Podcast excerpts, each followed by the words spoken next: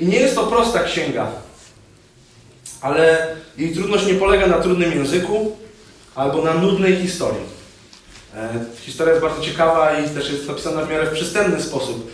E, trudność tej księgi polega na tym, że jeżeli spojrzymy na nią pobieżnie, to zobaczymy w niej okropnego, cynicznego Boga, który nie jest zainteresowany losem człowieka.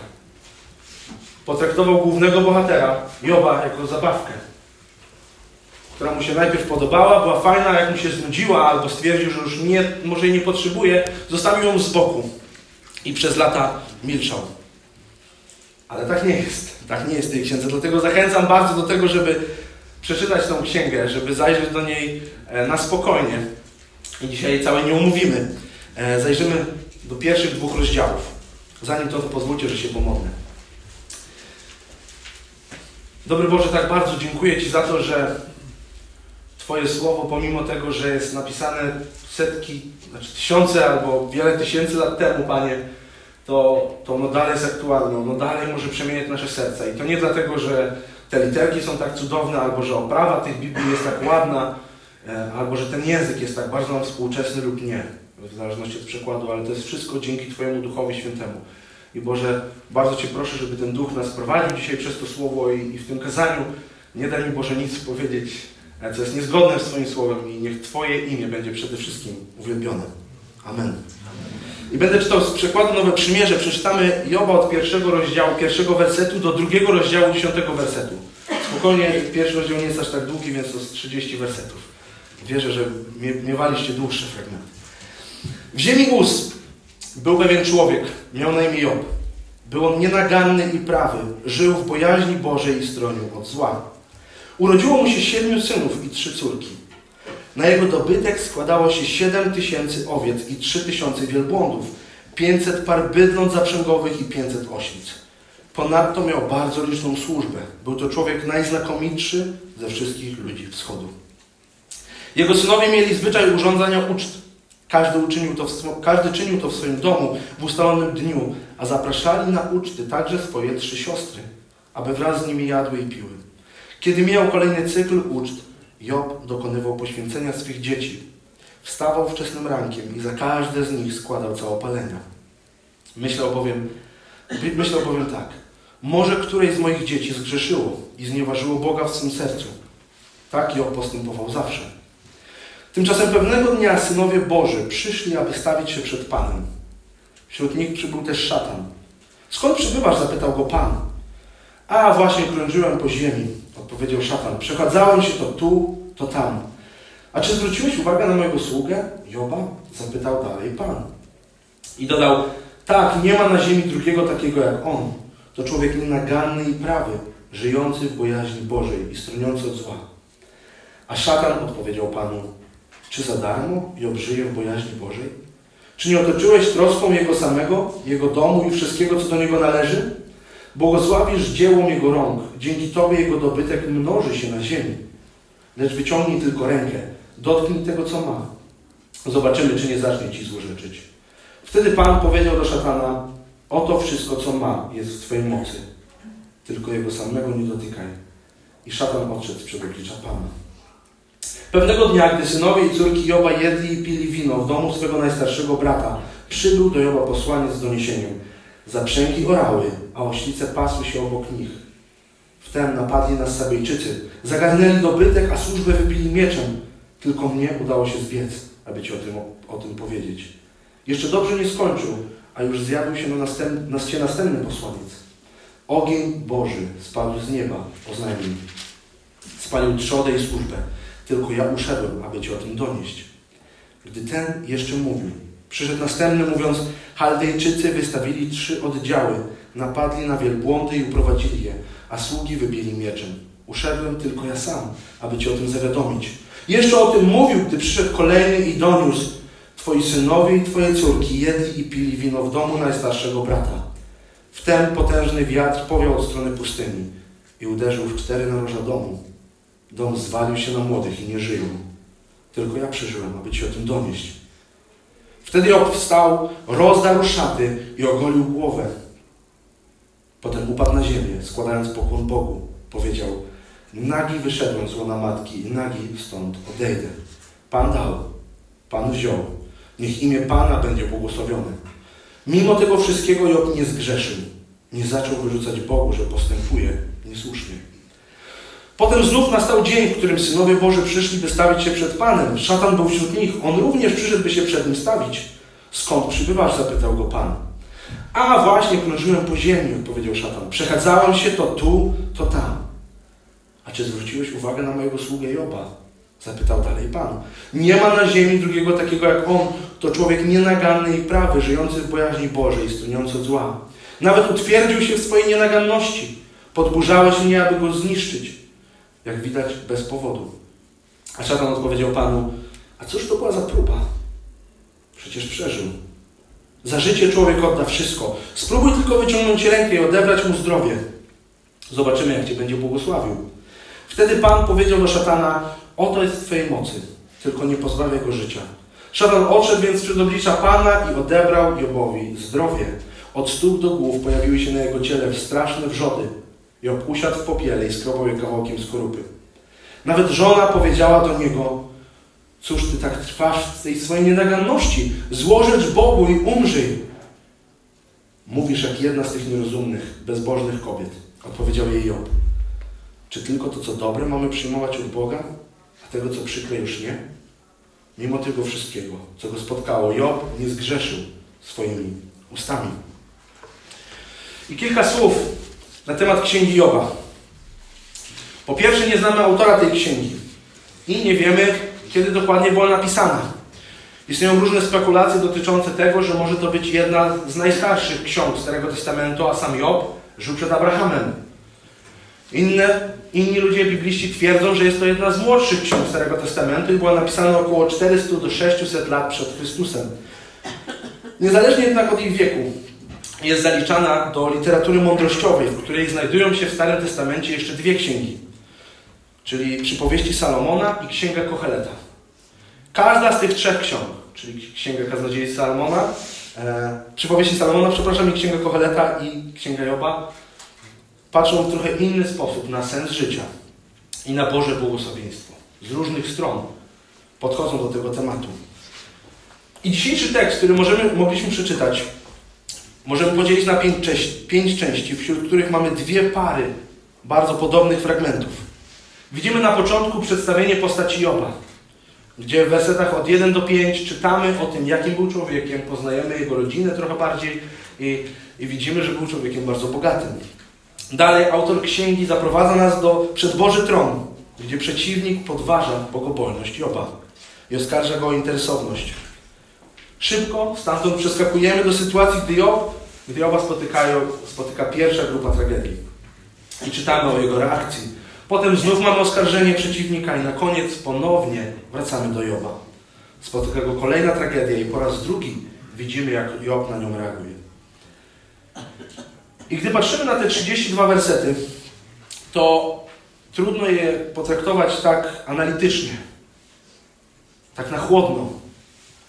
Za każdym razem, gdy zaczynam czytać poważnie ten fragment i staram się wczuć sytuację Joba, zrozumieć, co tutaj się dzieje, to zawsze zbierają mi się w oczach łzy.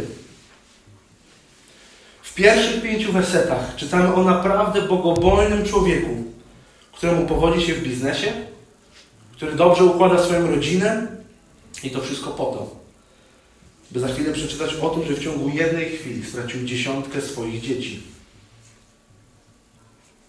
Wszystkie swoje sługi, wszystkie zwierzęta.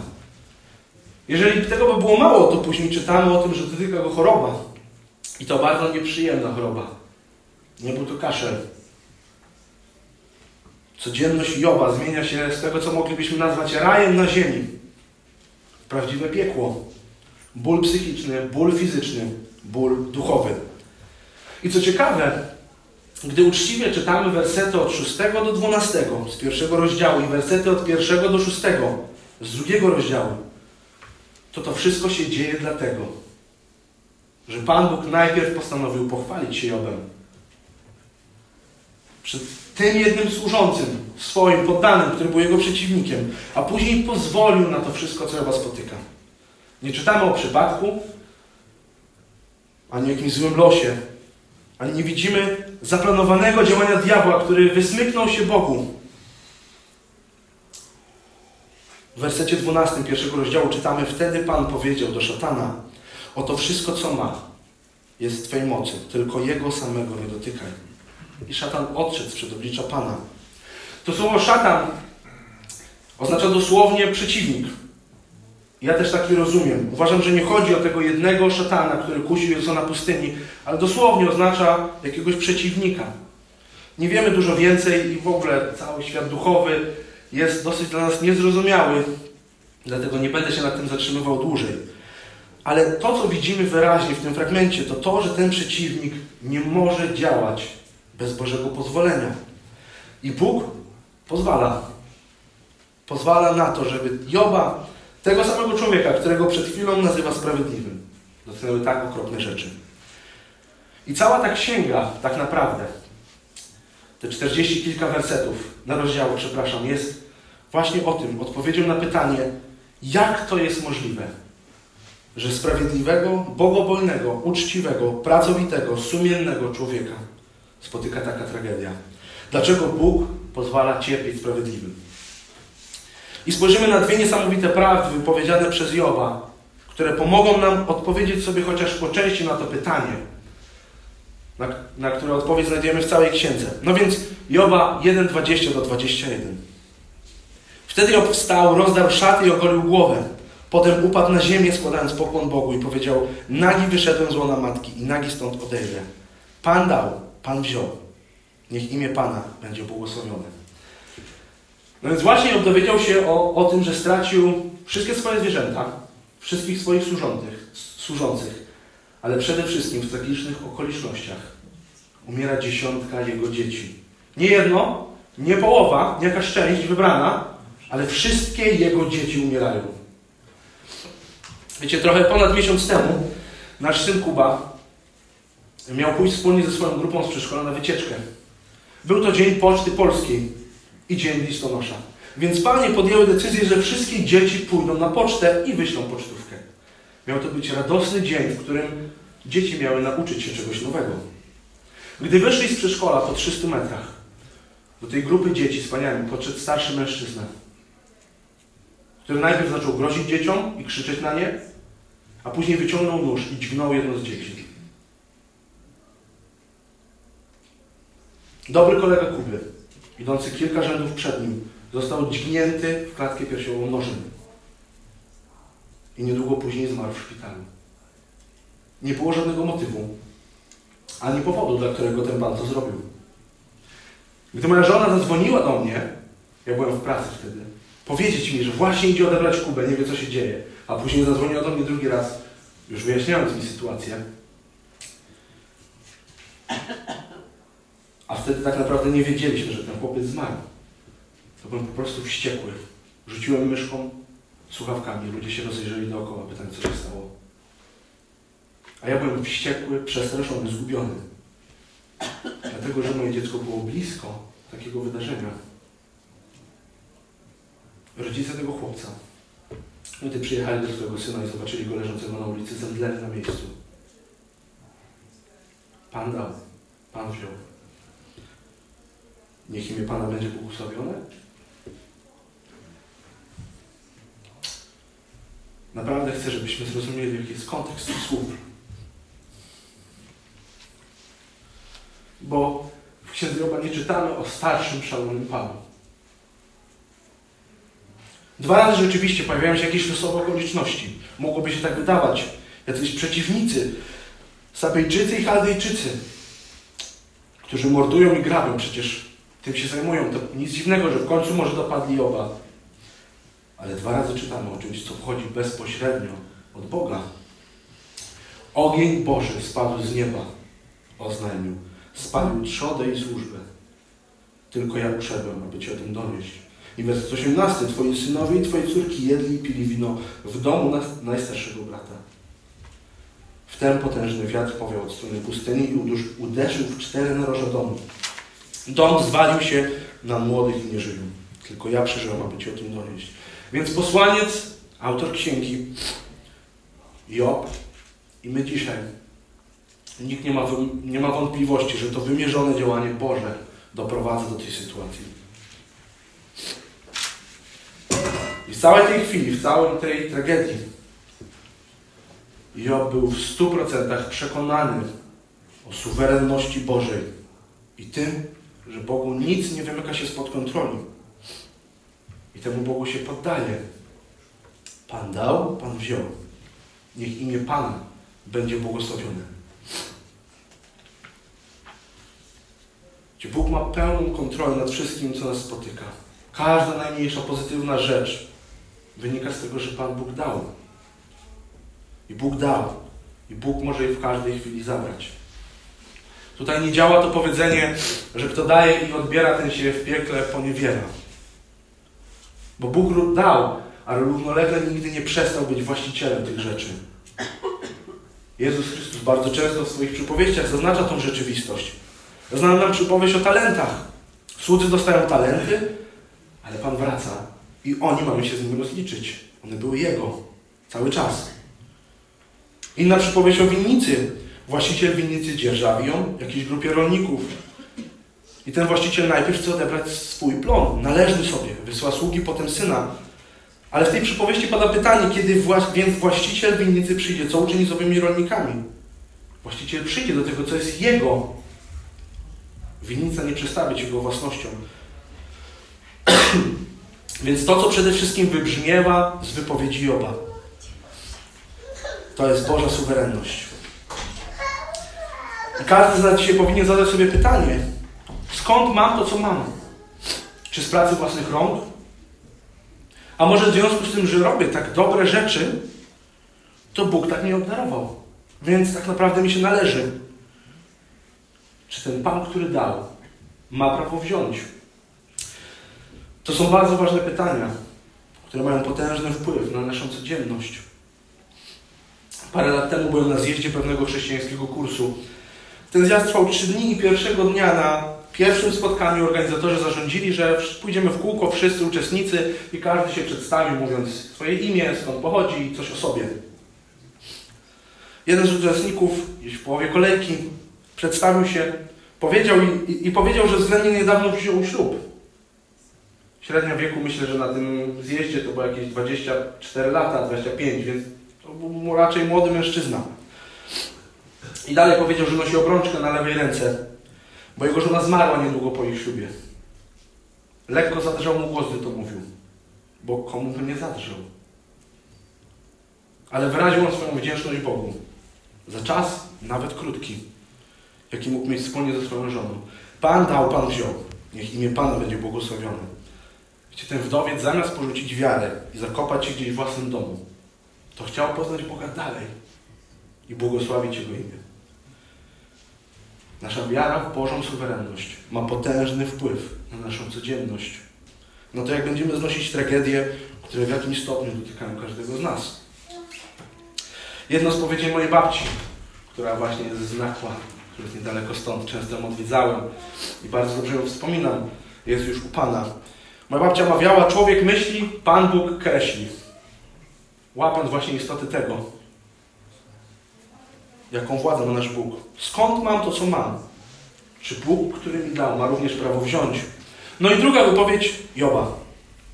Czy tylko to, co dobre, mamy przyjmować od Boga, a tego, co przykre, już nie? Tutaj kontekst tych słów, pomimo tego, że wydaje się być bardzo podobny, jest troszeczkę inny.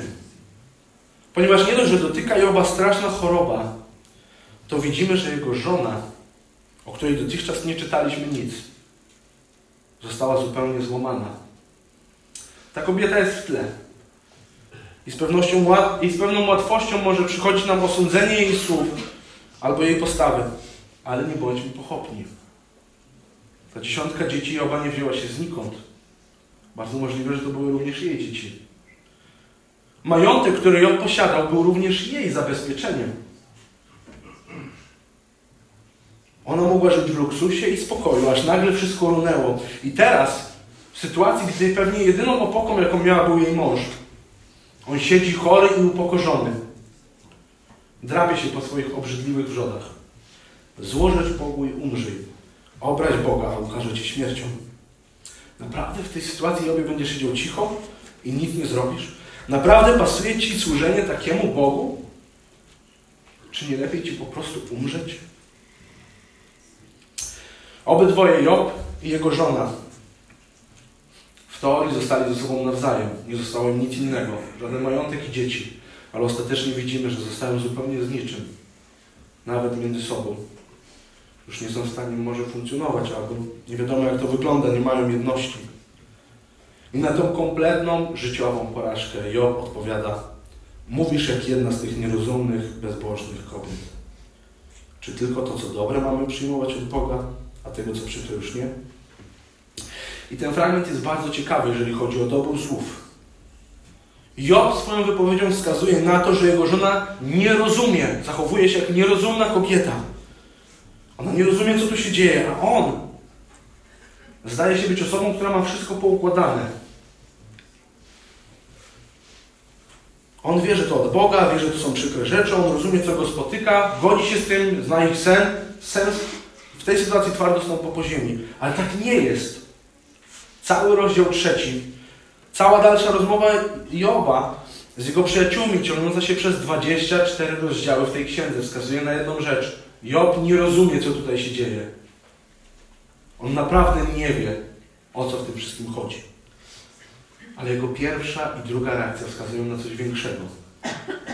Coś poza pełnym zrozumieniem sytuacji i okoliczności i ułożeniem sobie tego odpowiednio w głowie. Jego wypowiedzi w pewnym sensie wskazują na nadzieję. Nadzieję na to, że wszystko, co go spotyka, rzeczywiście jest od Boga. I w związku z tym to musi mieć jakiś większy sens.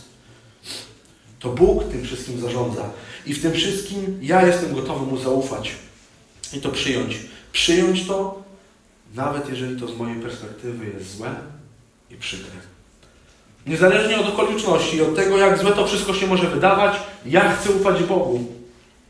Taką postawę pokazuje Job. I tutaj nie trzeba dodawać żadnego dodatkowego pytania, poza tym, które zadaje nam właśnie Job. Czy tylko to, co przykre, mamy przyjmować od Boga? Czy tylko to, co dobre mamy przyjmować od Boga, a tego, co przykre, już nie? Jest to bardzo trudne pytanie, z którym nie chcemy się mierzyć. Bo nie chcemy myśleć o trudnych chwilach. Naturalnie myślimy o tym, co dobre, co miłe, co przyjemne. A jak już myślimy o czymś nieprzyjemnym, to nigdy nie myślimy o tym w kontekście Boga. Przecież te rzeczy się jakoś nie łączą. Bo jak to rzekomo wielki, wspaniały, wszechmogący Bóg może doświadczać dobrych, sprawiedliwych, w taki sposób. I tutaj docieramy do sedna całego problemu. Jeżeli Job byłby sprawiedliwy, dobry, bez grzechu, to na co komu Chrystus? Czemu Boże zesłałeś swojego jedynego Syna na śmierć, skoro wystarczyło zrobić opaski na rękę? Co zrobiłby Job? I rozdawać na obozach młodzieżowych. To by zachęciło ludzi. Albo czy nie wystarczyła, nie wiem, jakaś informacja na niebie z chmur. Oto człowiek sprawiedliwy, postępujcie jak on. On jest bez grzechu.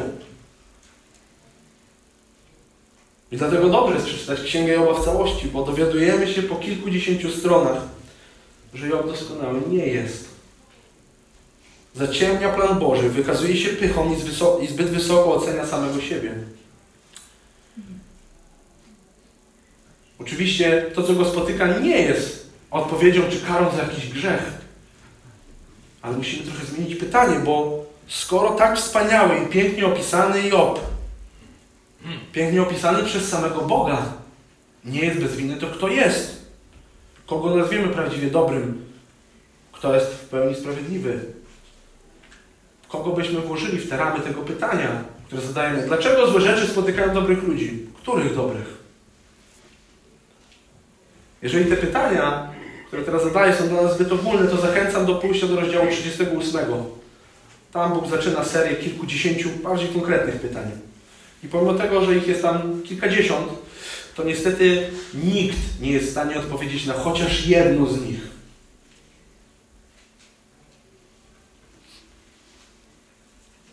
Nikt poza Jezusem Chrystusem. Dlatego na pytanie, które naturalnie rodzi się od pierwszych stron tej księgi. Dlaczego złe rzeczy spotykają dobrych ludzi? Na to pytanie jest jedna odpowiedź. To się wydarzyło raz. Raz w historii tego świata. Na krzyżu dwa tysiące lat temu. Gdy Jezus Chrystus wziął należną mi karę na siebie, wtedy dobrego człowieka spotkało coś niesprawiedliwego. On jako jedyny doświadcza czegoś, na co nie zasłużył. A my możemy być wdzięczni za Jego ofiarę, bo to, co nam się należy w ramach naszego zachowania, w ramach naszego życia przeciwko Bogu, jest dużo gorsze niż to, co spotyka Joba. I co ciekawe, Job pomimo tego, że nie znał Chrystusa i na pewno nie rozumiał Bożego planu, to wiedział, że jego ratunek przyjdzie. I ten ratunek nie jest w jego uczynkach. Czytamy w rozdziale 19, w wersetach 25 takie słowa. Bo ja wiem, że odkupiciel mój żyje. To mówi chory, zniszczony, zepsuty człowiek, który jest złamany przez życie Job. Bo ja wiem, że odkupiciel mój żyje i że jako ostatni nad prochem powstanie, gdy na mej skórze już dopełni się zniszczenie. Wolny od ciała będę oglądał Boga. Zobaczę Go sam osobiście. Moje oczy niczyje inne. Moje jestestwo już tęskni za tą chwilą. Jeszcze raz. Bo ja wiem, że odkupiciel mój żyje. Podsumowując to wszystko. Pierwsze i najważniejsze pytanie, które musi zadać sobie każdy z nas, to w czym pokładam nadzieję? W Bogu czy w własnych siłach? W ofierze Jezusa czy w moich uczynkach? Czy sięgam po coś dalszego niż tu i teraz? Może naturalnie, gdy idę do kościoła, to w naszych głowach pojawiają się myśli, że należy mi się jakaś nagroda. Przecież przez rok chodzę regularnie, to czeka mnie jakiś awans, a nie zwolnienie, prawda? A może traktuję moją codzienną modlitwę jako taką tarczę, która chroni mnie przed samym Panem Bogiem. Nie można mnie dotknąć nic złego. W końcu się pomodliłem, więc to chyba oznacza tylko błogosławieństwo. A błogosławieństwo Boże, jak wiemy, oznacza tylko pieniądze, szczęście, radość. W czym pokładam nadzieję? Job zaufał Bogu nawet w najmroczniejszej dolinie i wtedy, gdy mógł się powoływać na wszystkie swoje uczynki. I mógł się spodziewać tego, że przecież przeszedł tą próbę. Za tydzień się już wszystko zmieni. To nie. On wtedy wybiera złożyć się w ręce Boga, mówiąc Pan dał, Pan wziął. Niech imię Pana będzie błogosławione. Bracie i siostry, oddajmy się w ręce Boga, całkowicie ufając w Jego ofiarę, na krzyżu, w ofiarę Jezusa na krzyżu. Druga rzecz, z jaką konfrontuje nas dzisiejszy fragment, to nasze podejście do teologii. Dlaczego Job instynktownie reaguje we właściwy sposób? Skąd wzięły się jego niesamowite słowa? Czy dlatego, że to był wieczór uwielbienia, gdy jego dziesiątka dzieci umiera i tak wspólnie się mocno trzymali? Czy dlatego, że atmosfera była fajna tego dnia i mu się udało jakoś tak zderzyć, że akurat byli znajomi mieli wspólnie fajne rozmowy i przed posłaniec i mówi, twoje dzieci nie żyją, a on mówi, chwała Panu, no, jakoś to przeżyjemy. Nie. Właściwa teologia jest zrozumienie Boga. Lepsze poznanie naszego Stwórcy, głębsze zrozumienie Jego osoby były ostatnią i tak naprawdę jedyną deską ratunku w tej sytuacji. Myślenie o Bogu i poznawanie Go coraz lepiej nie jest zarezerwowane dla naukowców i ludzi, którzy czytają książki albo planują jakąś napisać. Ale każdy z nas potrzebuje lepiej codziennie poznawać Boga. Bo w tak kryzysowej sytuacji jak sytuacja Joba, on mógł sięgnąć po to, jaki jest Bóg. Sięgnąć po to, o czym myślał cały ten czas, kiedy jego dzieci były zdrowe i miały się dobrze. Teologia w sytuacjach kryzysowych otacza nas swoimi rękami i chroni przed napierającymi z każdej strony kłamstwami, które naprawdę mają dużą moc w trudnych chwilach. I wiem, że macie wielkie błogosławieństwo w postaci jednego z największych miłośników teologii, jakiego znam. Samuelu. Korzystajcie z tego. Jak Was zachęca, to jedźcie już na to WBS, na jakiś roczny kurs. Pytajcie go o dobre książki. Jak mówi, że coś jest fajne, przeczytajcie. A później pytajcie, rozmawiajcie z nim o wnioskach. Ja wiem, że we dnie i w nocy, jak Samuel dostanie telefon o wnioskach z jakiejś książki, jakakolwiek rozmowa o Bogu jest gotowy. I ostatni wniosek dla nas. To żeby przemyśleć, co my traktujemy jako błogosławieństwo.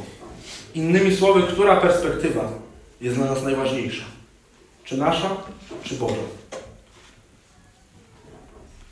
Wszystko, co nas spotyka, jest w rękach Bożych. I w liście do Rzymian, 8 rozdziale, apostoł Paweł pisze bardzo znane nam słowa.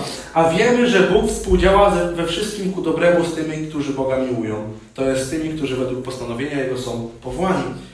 Cytujemy te słowa i w głowie mamy, że będą nas spotykać miłe rzeczy, przyjemne, fajne, we wszystkim ku dobremu, naszemu dobremu. Spójrzmy na listę wspaniałych i cudownych, miłych rzeczy, o których Paweł pisze w drugim liście do Koryntian. Co ciekawe, te listy powstają w bardzo podobnym czasie. Możliwe, że nawet w tym samym roku, więc Paweł nie stracił pamięci między jednym a drugim. Drugi list do Koryntian, 11 rozdział. Kilka pozytywów. Więcej zaznałem trudów. Częściej byłem w więzieniach. Ponad miarę poddawano mnie chłostom. Często bywałem w śmiertelnych niebezpieczeństwie, w śmiertelnym niebezpieczeństwie. Od Żydów otrzymałem pięć razy po 40 razy bez jednego. Trzy razy byłem chłostany, raz ukamienowany. Trzy razy rozbił się ze mną okręt. Dzień i noc spędziłem na pełnym morzu. Często bywałem w podróżach, w niebezpieczeństwach na rzekach, w niebezpieczeństwach ze strony zbójców, w niebezpieczeństwach ze strony rodaków, w niebezpieczeństwach ze strony pogan, w niebezpieczeństwach w mieście, w niebezpieczeństwach na pustkowiu, w niebezpieczeństwach na morzu, w niebezpieczeństwach między fałszywymi braćmi, w trudzie i znoju, często w bezsennych nocach, w głodzie i pragnieniu, często w postach, na zimnie i w nagości. Poza tymi sprawami zewnętrznymi pozostaje moja codzienna odpowiedzialność, troska o wszystkie kościoły. Kto słabnie, a mnie to nie osłabia? Kto wywołuje skandale, a ja przy tym nie płonę? Skoro już muszę się szczycić, to będę się szczycił swoją słabością. Bóg i Ojciec Pana Jezusa. On, błogosławiony na wieki, wie, że nie kłamie. Paweł te rzeczy traktował właśnie jako błogosławieństwa, przez które Bóg współdziała ku dobremu. Możliwe, że przez te błogosławieństwa, które dla nas są rzeczą, której uniknęlibyśmy za wszelką cenę, Bóg uwielbił swoje imię i Paweł założył wiele kościołów, a ludzie przychodzili do Chrystusa, który jest nadzieją, a nie do Pawła jako osoby. Czy tylko to, co dobre mamy przyjmować od Boga, a tego, co przykre już nie? Nie bądźmy jak ci nierozumni i bezbożni ludzie, Poznawajmy naszego Boga każdego dnia coraz bardziej, a Jezus przez swoją ofiarę na krzyżu zaprowadzi nas w końcu do cudne, cudnego i doskonałego miejsca, do wieczności z Nim. Zachęcam powstanie do modlitwy.